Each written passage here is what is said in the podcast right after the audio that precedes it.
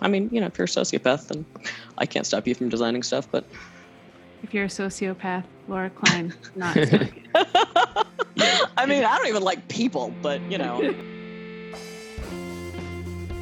This is Erin May. I'm John Henry Forster, and this is Awkward. Silence. Silences.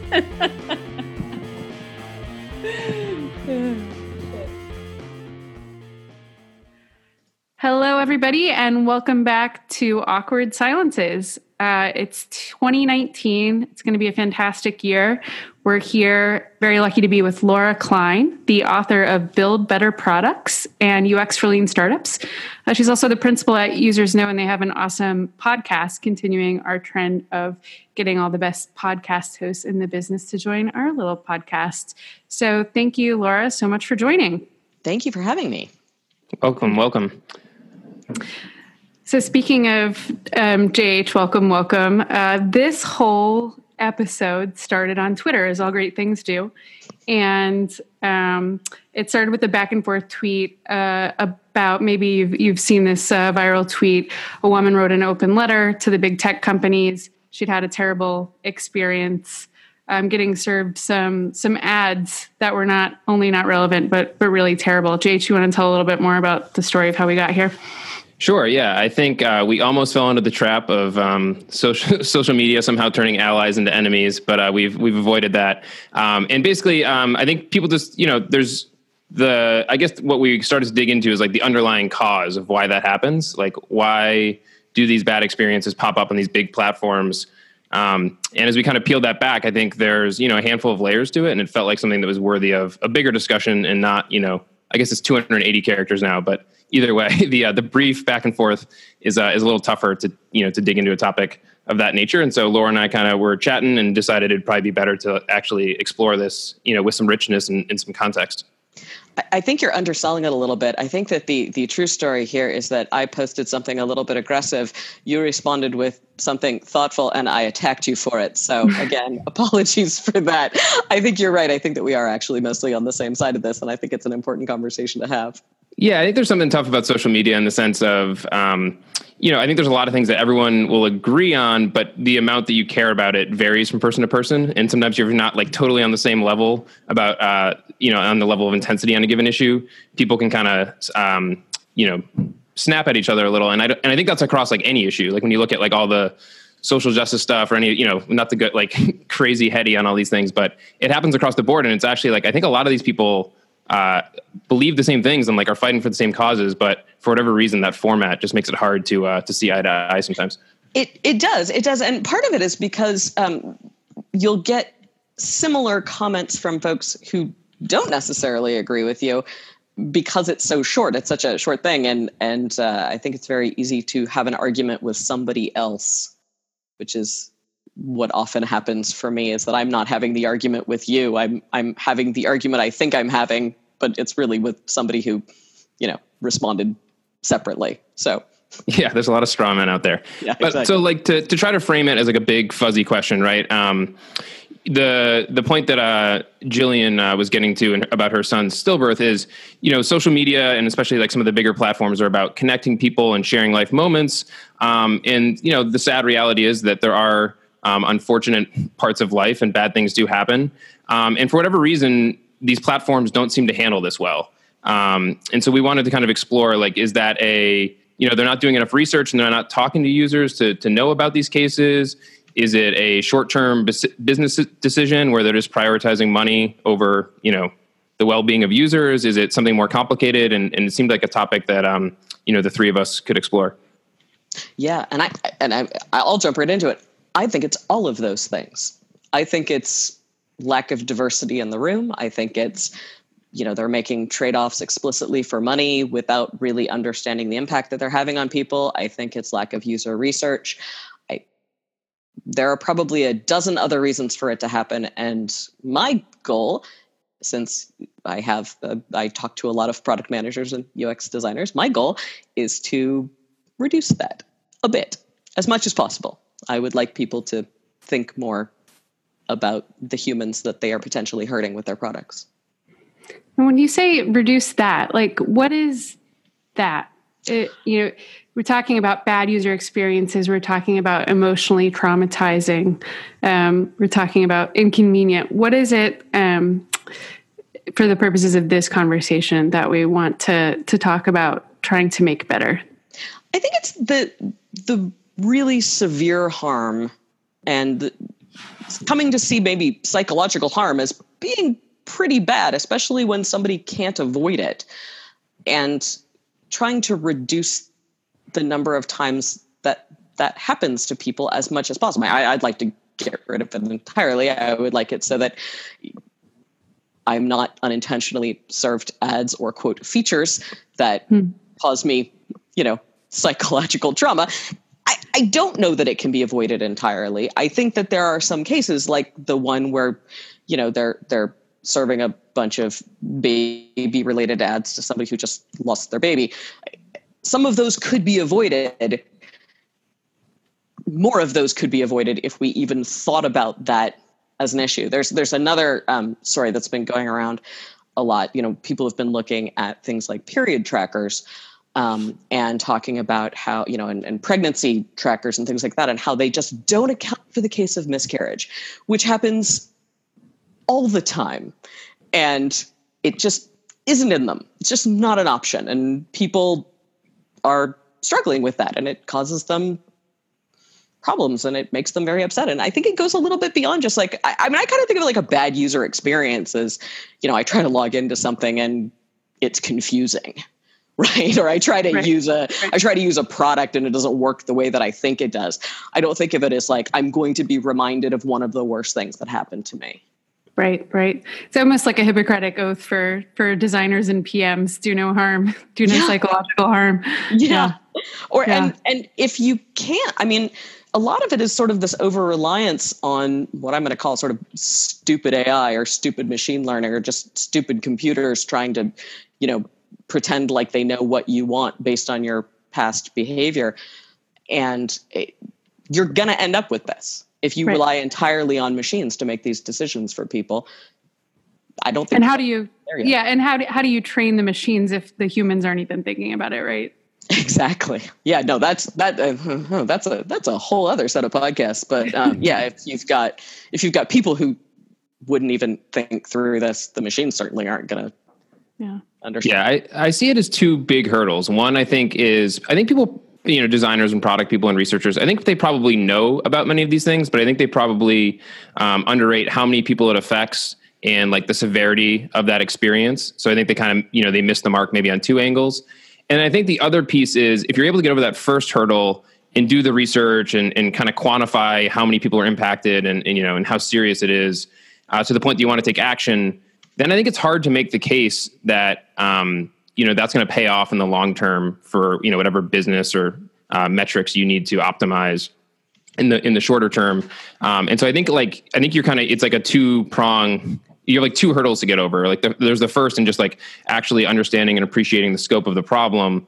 Um, and then the second is actually being able to mobilize people internally to want to address it. So I think th- I think that's part of the reason maybe it's so difficult. I'm not sure if that's I'm being too reductive, and it's that's a simple way of saying it. But those feel like the biggest two things in my mind as I've thought about it.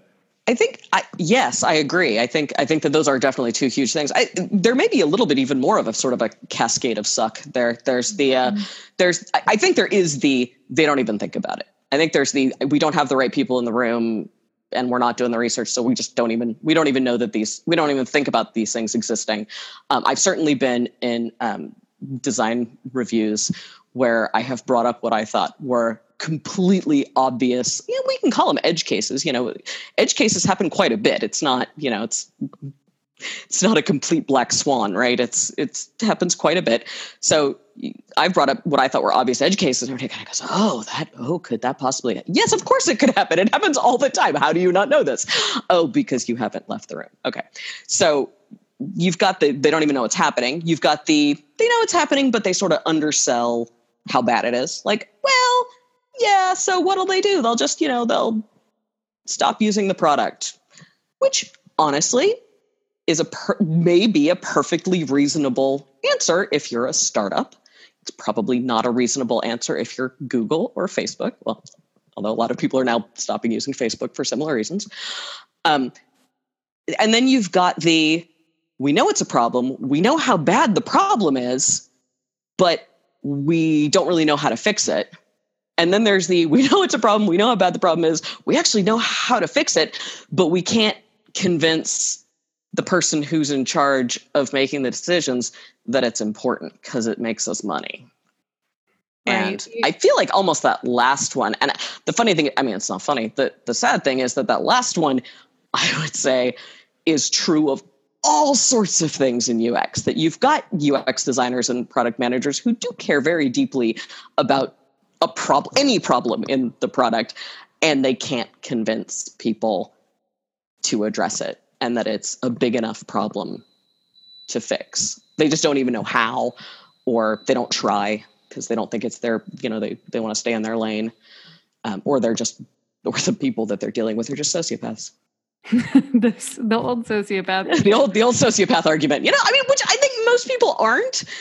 I, I, I just, sometimes people are making trade up, making what I consider to be bad. I, I, think we just work in an industry that really values short term thinking, right? I think if you ex- extend the time horizon on when you're thinking about the implications of some of these decisions, it's easier to kind of make the case of you know if somebody has such a like bad uh, like marker moment is a term Erin and i were using before um, such a bad marker moment that that's like the thing that they're always going to think of when they think of your product or service it's not hard to like paint the picture of well eventually they stop using it. it when anybody asks them about it that's going to be the first thing they tell and it's going to sound horrible and like you can see it kind of cascade and start to unravel and i think um, there's just such a short term focus in a lot of the day to day because like we do, you know, in a lot of ways, we we praise that in uh, technology, right? We praise like the design sprint and the faster feedback loops and, and being more iterative. Um, and so when you try to, so like our muscles are all very short term focused. And when you try to zoom out and be like, well, what happens two years from now for some of these users? There's not as much of that, um, you know, day to day in terms of some of the conversation. Yeah, we could move fast to break someone's heart. Fantastic. But then, by that logic, we could, you know, we could mend their heart fast too, right? So, you yeah, know, that, that's harder. It turns out. for sure, for, for sure. But all I'm saying is, if you know, if these companies are actually taking these rapid feedback cycles seriously, and they can see the damage they're doing, and they care about it, and that cascading funnel of things that have to be right to do something is in place, you could in theory do a sprint around solving some of these issues. I i would take that. I would absolutely accept that. I, and i will i am the first person to say like i personally am not infallible i know that's hard for me to admit but um, i screw this stuff up all the time um, i miss stuff i feel like i've been doing this for long enough and talked to enough actual humans that i miss less of it than I used to, but I know that I've missed stuff in the past. I know that I miss stuff now. And I think you're 100% right. I think that the important thing there is to respond to it. And also, not, we don't all have to make the same damn mistakes, right? We can learn from other people's mistakes too. Like now that this one's sort of out there in the world, we can go, okay, we're not going to make that particular mistake again. For sure, for sure. And, and, and to get to the business piece, I know you've talked a couple times about like, you know, it's going to cost us money or whatever. I think I'm not sure I t- entirely believe that. I didn't uh, mention this up front, but um, part of the reason I was engaged in this conversation is my wife and I uh, lost a pregnancy over the summer, and it was obviously a difficult experience, probably the most difficult experience of our lives. Um, but what happened afterwards was leading up to that, since we were, you know, thinking so much about having a baby in our lives and uh, being really frugal and saving for childcare and doing all this other stuff, uh, we spent a lot of money on stuff in those following weeks as sort of retail therapy, right? We had a baby moon planned that turned out to not be a baby moon, and we went out to some very nice dinners and we bought ourselves whatever we wanted. Um, and I'm not saying that uh, you know the retail therapy is is the solution, but if these people were uh, able to you know quickly adapt the you know the AI and the machine learning that's trying to serve up these ads and stuff, and somehow gracefully navigate that, like there actually may be a business case to be made that you know, not only could you avoid this very traumatic, horrible experience for the user, you might actually be able to. It sounds gross, but like profit profit off of it in like in that moment. Um, so I think I think there is if you actually get to know these use cases well enough. Like I think you can make a business case, and it doesn't have to be purely framed as let's lose money to do the right thing because I think that's a tough sell. It is and I, first of all, let me just say, um, I am the last person to uh, judge anybody for retail therapy for literally anything. So I heartily endorse it. I think it's a fine model if you can afford it. Um, I'm all for it. But uh, I want to separate out two different things here because I think both are really important points. I think the point you're making is extremely important that there's the potential that this that caring about this stuff actually doesn't lose you any money, uh, and you know, both in that it could prevent loss just of people, you know, of, of users. Like if you're actually sensitive to to people's needs and uses and you actually make them happy instead of incredibly sad that you will end up with longer term users. And i think that that is often true. And so i think that's great. And I, I, I agree. Like i mean don't think of it as profiting from this horrible thing that happened to somebody. Think about it as profiting from being sensitive to your users actual needs and feelings and doing the right thing for them which i'm okay with. There's another thing i want to bring up though which is I think as companies, this may be a this is a this is an entirely an opinion thing. As companies and as humans, we may need to say it's okay to lose a little money in order to not hurt people in a particular way. It's to, to not hurt people that much, right? And I, I was saying before, I I kind of want one of one of the things I want people to do is I kind of want people to have to actively state, I know this is going to harm people and I am going to do it for money.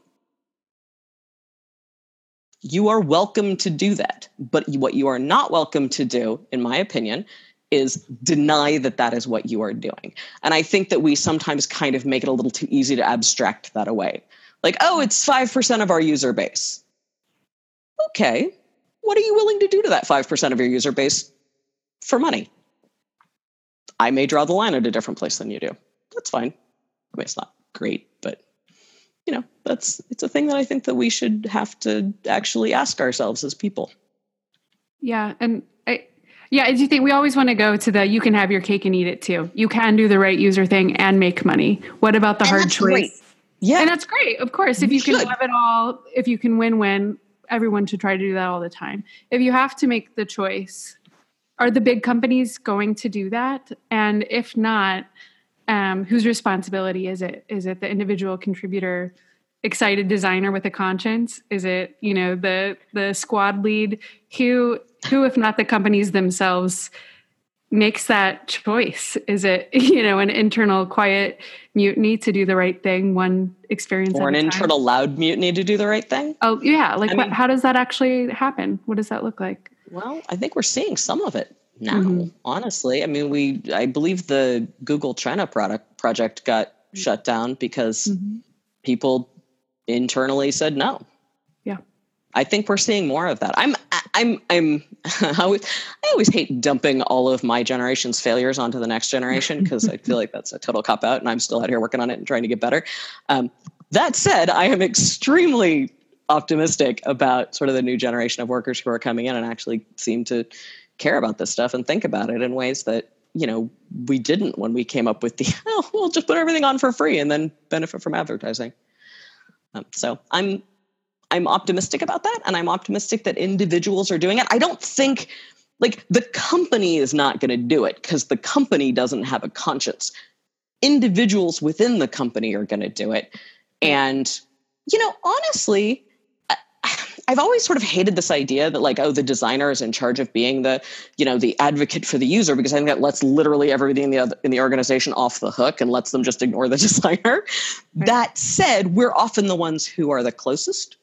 You know, designers, PMs, like we're the ones who are the closest. We're the ones who know about these things. We're the ones who have the ability to tell stories, to make these things real to the people who do get to make the final decision. I get it you're a junior UX designer at whatever, you don't necessarily have the ability to go, no, we're not doing that. But you can tell the story, you can bring it up, you can make it a thing, you can build a reputation for caring about this shit. It's not always going to work, but you'll feel better about it, about yourself. I think what's I think. Yeah, no, I think what's was different what's difficult about this and what's difficult with tech, right, is that like it feels like uh like tech companies were supposed to be different and there was this kind of like do no evil, like a lot of empathy stuff that comes with it. Um compared to like, you know, the um stereotype of like the big faceless corporation in the past of like dumping chemicals into the river or something. Asbestos um, and baby powder. Yeah. Mm-hmm. Yeah, yeah, right. Like it it felt like these these products were purely for good. Um and I think the last few years have been a little bit of a reckoning of well they can they, they can be but they can also be um, you know misused and there can be abuse or there can be um, you know edge cases quote unquote like we've been talking about. Um, so i think there's a little bit of just like um, a general awareness uh, amongst people who work in these companies that you do need to be mindful of um, you know these outcomes can be negative. Um, and i think you're right that there there seems to be a growing awareness of people who are working for various companies and, and trying to be the vocal uh, change on some of these issues. And, and maybe that is where it starts i hope so i really do I, I know I've become, I mean, and I don't want to blame all of social media for it. We're having this conversation because of social media. I've met marvelous people through social media. I've built my business partially because of Twitter, honestly. And uh, so I think it, all of these things can be used for good. I just, I, I really want all of us to stop thinking of ourselves as, you know, immune from possibly causing harm because all we're building is tools and uh, you know have to actually deal with the fact that we're building things that lots of people use and some people use badly and that we sometimes do things that are terrible for certain groups of users and we need to fix that when it happens because we're responsible yeah. i do think oh sorry i was going to say just um, because i think some of the, the tech companies like you know they grew so quickly I do think there's a little bit more pressure and like accountability of like you, you gave the example of um, you know a pregnancy tracking app that doesn't account for miscarriages. I'd imagine a, a, pregnancy app that does handle that case is going to win in the market, right? So like in terms of like the win-win stuff, I, I don't want to be the uh, the naive person who keeps coming back to that, but like you know, I think there are cases like like Facebook built itself a huge following really quickly I'd imagine that there's the risk of losing that following with the same speed if if things you know don't improve. And so like I think there is um, like some there is some notion of win-win if you if you if you do think of a longer time horizon where um, the business drivers and the user drivers can be aligned. Um, maybe not always, but I guess I'm going to be the the optimist and, and think that some of those things will win out over time. I think that can be true. I think it's more true in products where the end user is also the payer, which is not true of most apps and social media. The end the end user is not the person who is paying the bills in most of those cases. And some of that is our fault as consumers that, you know, hey, we want every, we just expect to get everything for free. Some of that is just the nature of how you build giant networks of people, you can't do that by charging them initially.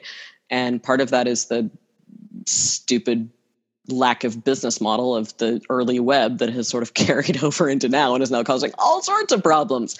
So, yeah, that's um I think that's possible if you're selling a product, but most of these folks aren't selling a product. They're selling access to user data.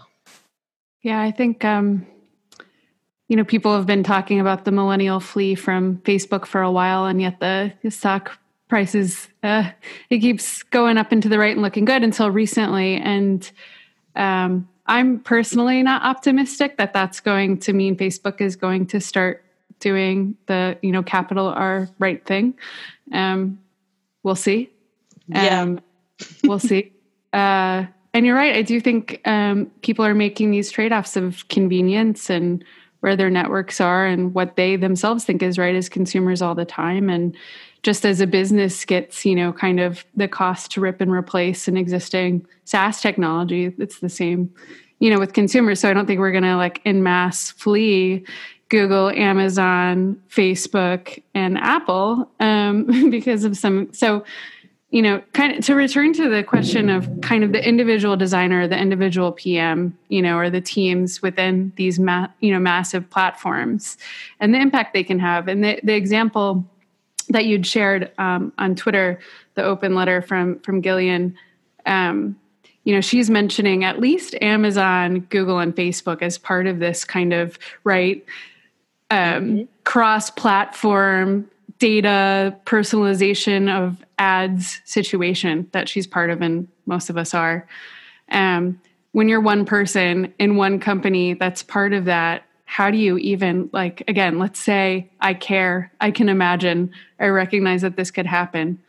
Um, now we're assuming you're a person that could you know do anything. Um, and you talked about telling stories. What what do you do? It's so big right? i think there are, i mean i think there are a lot of options remember at the at the beginning of the last century we didn't have weekends right like mm. that was weekends were not necessarily a thing for people.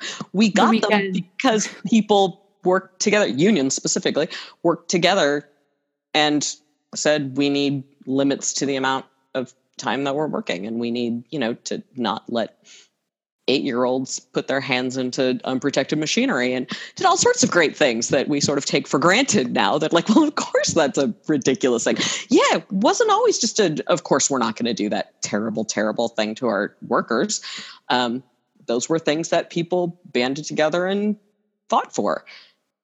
We can do that to protect our users. We don't just have to do it to protect ourselves we can do it to protect protect our users. So that's, I mean, I think that's the big hard thing. That's if, hey, you want to be a union organizer. I think not everybody does, and I get that and I respect it. Mm-hmm. Um, that said, I think that we can bring these things up constantly to the mm-hmm. point of being irritating.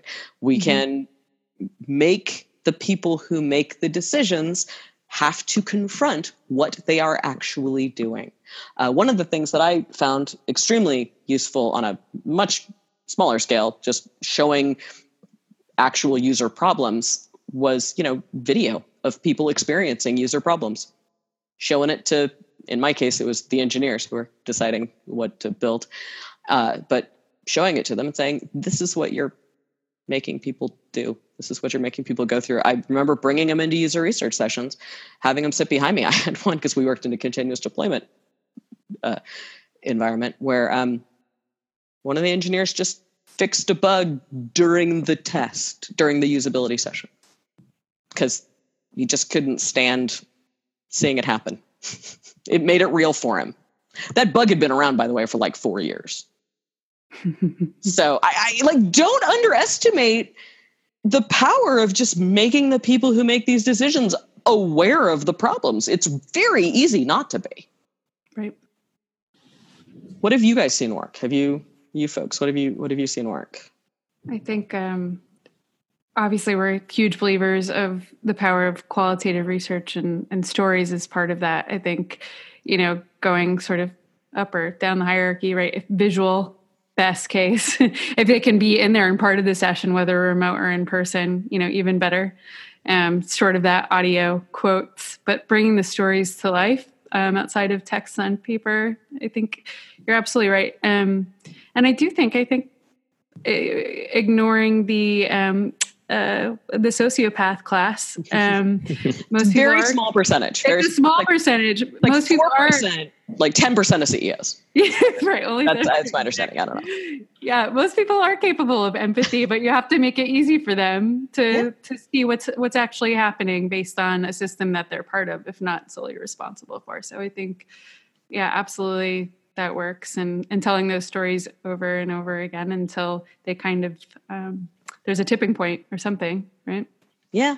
And it's yeah. not easy. It's not easy and you do have to take some personal risks in your job. And of course I'm never gonna encourage anybody to do that who absolutely cannot.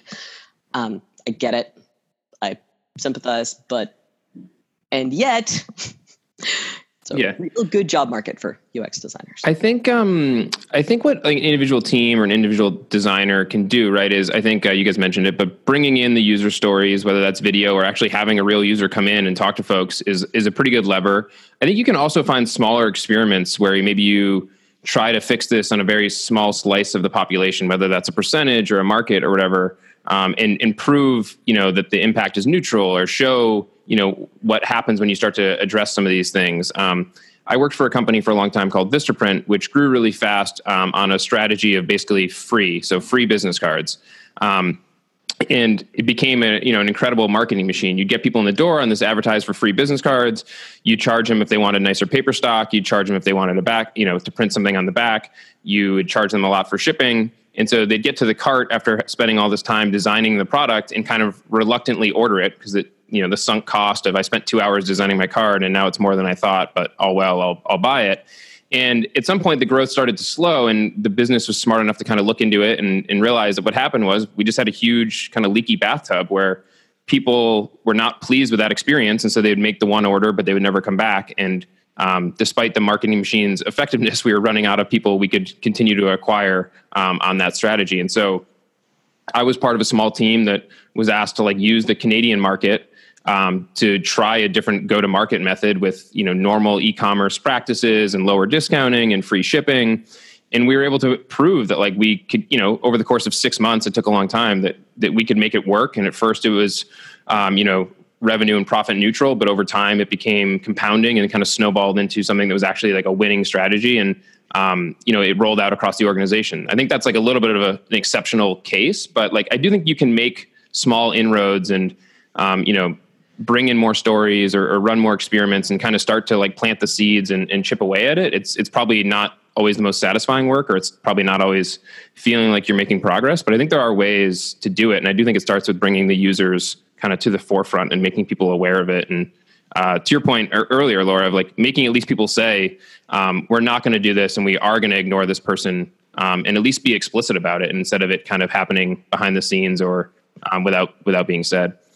I, I also I, I think that's a great story, and I actually I think that's a fantastic just overall UX design way of going about things. I think that's that's we should do more of that. We should all do more of that with everything. And it's a good example of, of what you said earlier, which was, you know, if we actually make the user happy instead of trying to trick them, we will, in the long run, make more money. And so it is both a good you know user experience decision and also a good business decision. And i agree we should 100% be looking for those things. We should be looking for those wins all the time. What's good for me what's good for the company? The company still pays the bills. So I, it's not all about sacrificing the company's money to make people happy. We can't do that all the time. So i think that's that's a really good way of approaching things. I do think that when you work at some of the the larger companies that are used really sort of as a utility by people that that comes with an extra amount of responsibility.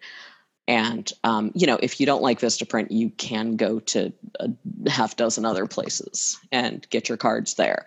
And so it, it's not unreasonable if you know vistaprint did make a decision to say, well, we're just not going to serve this particular set of users. That's fine. We're willing to make that sacrifice. Okay. If you're Google or Facebook and you're making that same, it's a different decision. It really is, right? You, this is, this is why monopolies are dangerous. Um, because it's very, very hard to get away from those companies. Yeah, no, that's a, it's a good point. They are approaching utility status, which is kind of a different beast in and of itself. But um, yeah. and I don't want to get into the whole, you know, government regulation yeah, Yeah. Like that's again, whole other set of podcasts, and I don't know enough about it to talk. Our uh, our running joke is at some point this this devolves into a politics podcast. And it really, yeah, it really, it really, and and an economics podcast. Yes, yes. Um, but I, I, do think though what we were saying of uh, you know the tech economy right now is very favorable to employees. Um, I think users have more ways of being outspoken and amplifying their experience. Right, the fact that this one woman shared the story and it um, has since been consumed by you know probably hundreds of thousands of other people is is pretty incredible ironically kind of on the tools that also yeah. created the experience but um you know i think the sort of inside out pressure of you're going to have pressure of maybe difficulty retaining employees if they don't feel like they're working on something that is you know a mission they can believe in or, or supporting users in the way that they want. Um, and they're going to have other opportunities. I think, you know, it is maybe hard for some consumers to untangle themselves from some of these services, but they can certainly probably use it less if they can't, you know, stop using it altogether. And so I think when you have pressure on kind of both fronts, I do think there is hopefully, you know, something there that people are paying attention to and, and recognizing is in their interest to address. But, you know, I guess we'll, I guess we'll see. Yeah. I mean, I, I, I know I shared the story. I, um, I I got off Facebook entirely. Uh, I don't know, sometime last year, maybe this year. I you know just canceled the account or whatever, deactivated the account. Um, but I had actually stopped using it really several years earlier um, when it kept uh, reminding me that I should be connecting more with a couple of friends who were dead. And um, I had literally no way of making that stop. Like I just couldn't. They they didn't even give me the ability to say, please stop reminding me about this person. I would love to still be friends with them. That would be great, but it's not an option. Um, and so I, I think you're right. I think that people do will eventually sort of stop using this stuff. It is you can decouple from some of these systems is the thing, and uh, more and more people will. And uh, You know, I just I wouldn't be happy with myself if I were building a system that did that to people, and I don't have to, so I don't. And I feel like that's true of a lot of us right now. Yeah, I think the employee retention piece is uh, is maybe an underrated piece of it. And to your point, not everyone can afford uh, or is in a situation where they can you know leave a lucrative and probably on the most part a pretty enjoyable job. But um, but some people can, and you know not everyone can leave the service from a user standpoint, but some people can. Um, and I think in aggregate, those things do start to add up. Um, and so hopefully people will figure out that um, you know fixing it. I think death is the craziest one that social medias get wrong because it's just so. Yeah it's just it so literally it literally happens to everyone but it doesn't happen as much to 20 something to to fairly yeah. wealthy 20 somethings it does happen some i mean i definitely you know i lost friends when i was in my 20s but I, it doesn't happen as much and it's not as normal. And so you can absolutely be in a room with folks who have never experienced anything like this and who don't think about not just the fact that like somebody died and and and that's awful but what it would feel like to be constantly reminded about that in a place where you're supposed to be connecting with friends and feeling safe and you know being social and you know that that's I, that that's a thing yeah, I meant literally everyone does die. You're absolutely right that oh, yeah. everyone has had the experience of a close friend but, dying, but we will all die. And I think part of the issue is that these companies are so young that they haven't gone through this sort of full cycle yet where, um, you know, they've where, lost an where entire generation of users. Well, the problem um, is too, once you die, you're doing much less work on Facebook. I was going to try to make an active right. users joke, which is probably a sign that we should wrap up.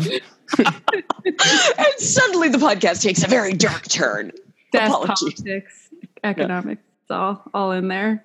But Laura, you mentioned giving up Facebook. Have you given up any of the other big four or big six? I've I've cut way back on Amazon. Um, mm-hmm. I used mm-hmm. to buy everything from them. I now actively search out other things. Sadly, I'm going to be perfectly honest. I did not do it out of any high moral reasoning. I um I did it because I actually think they made their UX much much much worse. The addition of all of the marketplace stuff and the fact that they are sort of actively tricking users with dark patterns mm. um, you know when they're showing things as recommended that they're not marking as you know recommended and that i could be ordering something from somebody that's a counterfeit and i would have no way of knowing um, mm. those all just contributed to just i think make the shopping experience for most things on there garbage uh, so i i will still buy books uh, on my kindle because I can't I can't give it up. It's my precious. Um, but uh, so I I do use them for that. And I but generally, if I'm buying something that you know is a thing, like I will actually go someplace else and pay more. Just the market, to know that I'm getting the actual thing. The marketplace thing is weird. We ordered a thermometer like two or three weeks ago, and I was going back through my orders for something, and I, I, guess some other marketplace vendor had hacked that account and changed the product image to like the Guy Fawkes V from Vendetta max mask. And so I'm scrolling through my orders and it's like next to the therm- and it was like terrifying. I did like a double take and then they had like taken over their page and their listing and said, you know, we're accusing them of something, but it was like, this is not a great experience. This is not. Wow. Okay. I'm not sure I want to use that thermometer anymore. It's, it seems like it works, but. It's the Mr. Robot thermometer. yeah. yeah. Maybe not the best choice. Awesome. What um I Laura, what did we not ask you? I think we covered a lot of ground. I think this was a really interesting conversation. This was great and I so much appreciate you guys for for having the the conversation and um yeah, it's great to be able to talk about this stuff and uh I like I said, I don't I don't want to come across as, you know, somebody who's blaming PMs and designers for all of this stuff. I get it. It's super hard. I just want I just don't want any of this to happen by accident anymore and I want decisions to be made intentionally and uh, I think we'll get better, more humane decisions if we all know about it and work together and try to make it better. I, I don't expect perfection. I expect I expect better. I'm not mad. I'm just disappointed. this is the most middle-aged conversation I've ever had in my life. you know, it's I just like, I expect better of you. Well, but that's important, right? Because it's the, the issue is so big and complicated that to say, you know, I showed up, I cared, I tried, yeah. is gets us pretty far. Maybe if enough of us are are doing that and saying that and sharing stories. Yeah, bring your conscience to work day. Mm. it does feel like there's there was a period where like apathy was kind of cool and it feels like lately being engaged and, and being outspoken and and you know trying to create positive changes is becoming a little bit cooler. So hopefully we're uh, we're heading in the right direction. I, I entirely blame my generation x for that. Thanks for listening to awkward silences brought to you by user interviews. Theme music by fragile gang Editing and sound production by Carrie Boyd.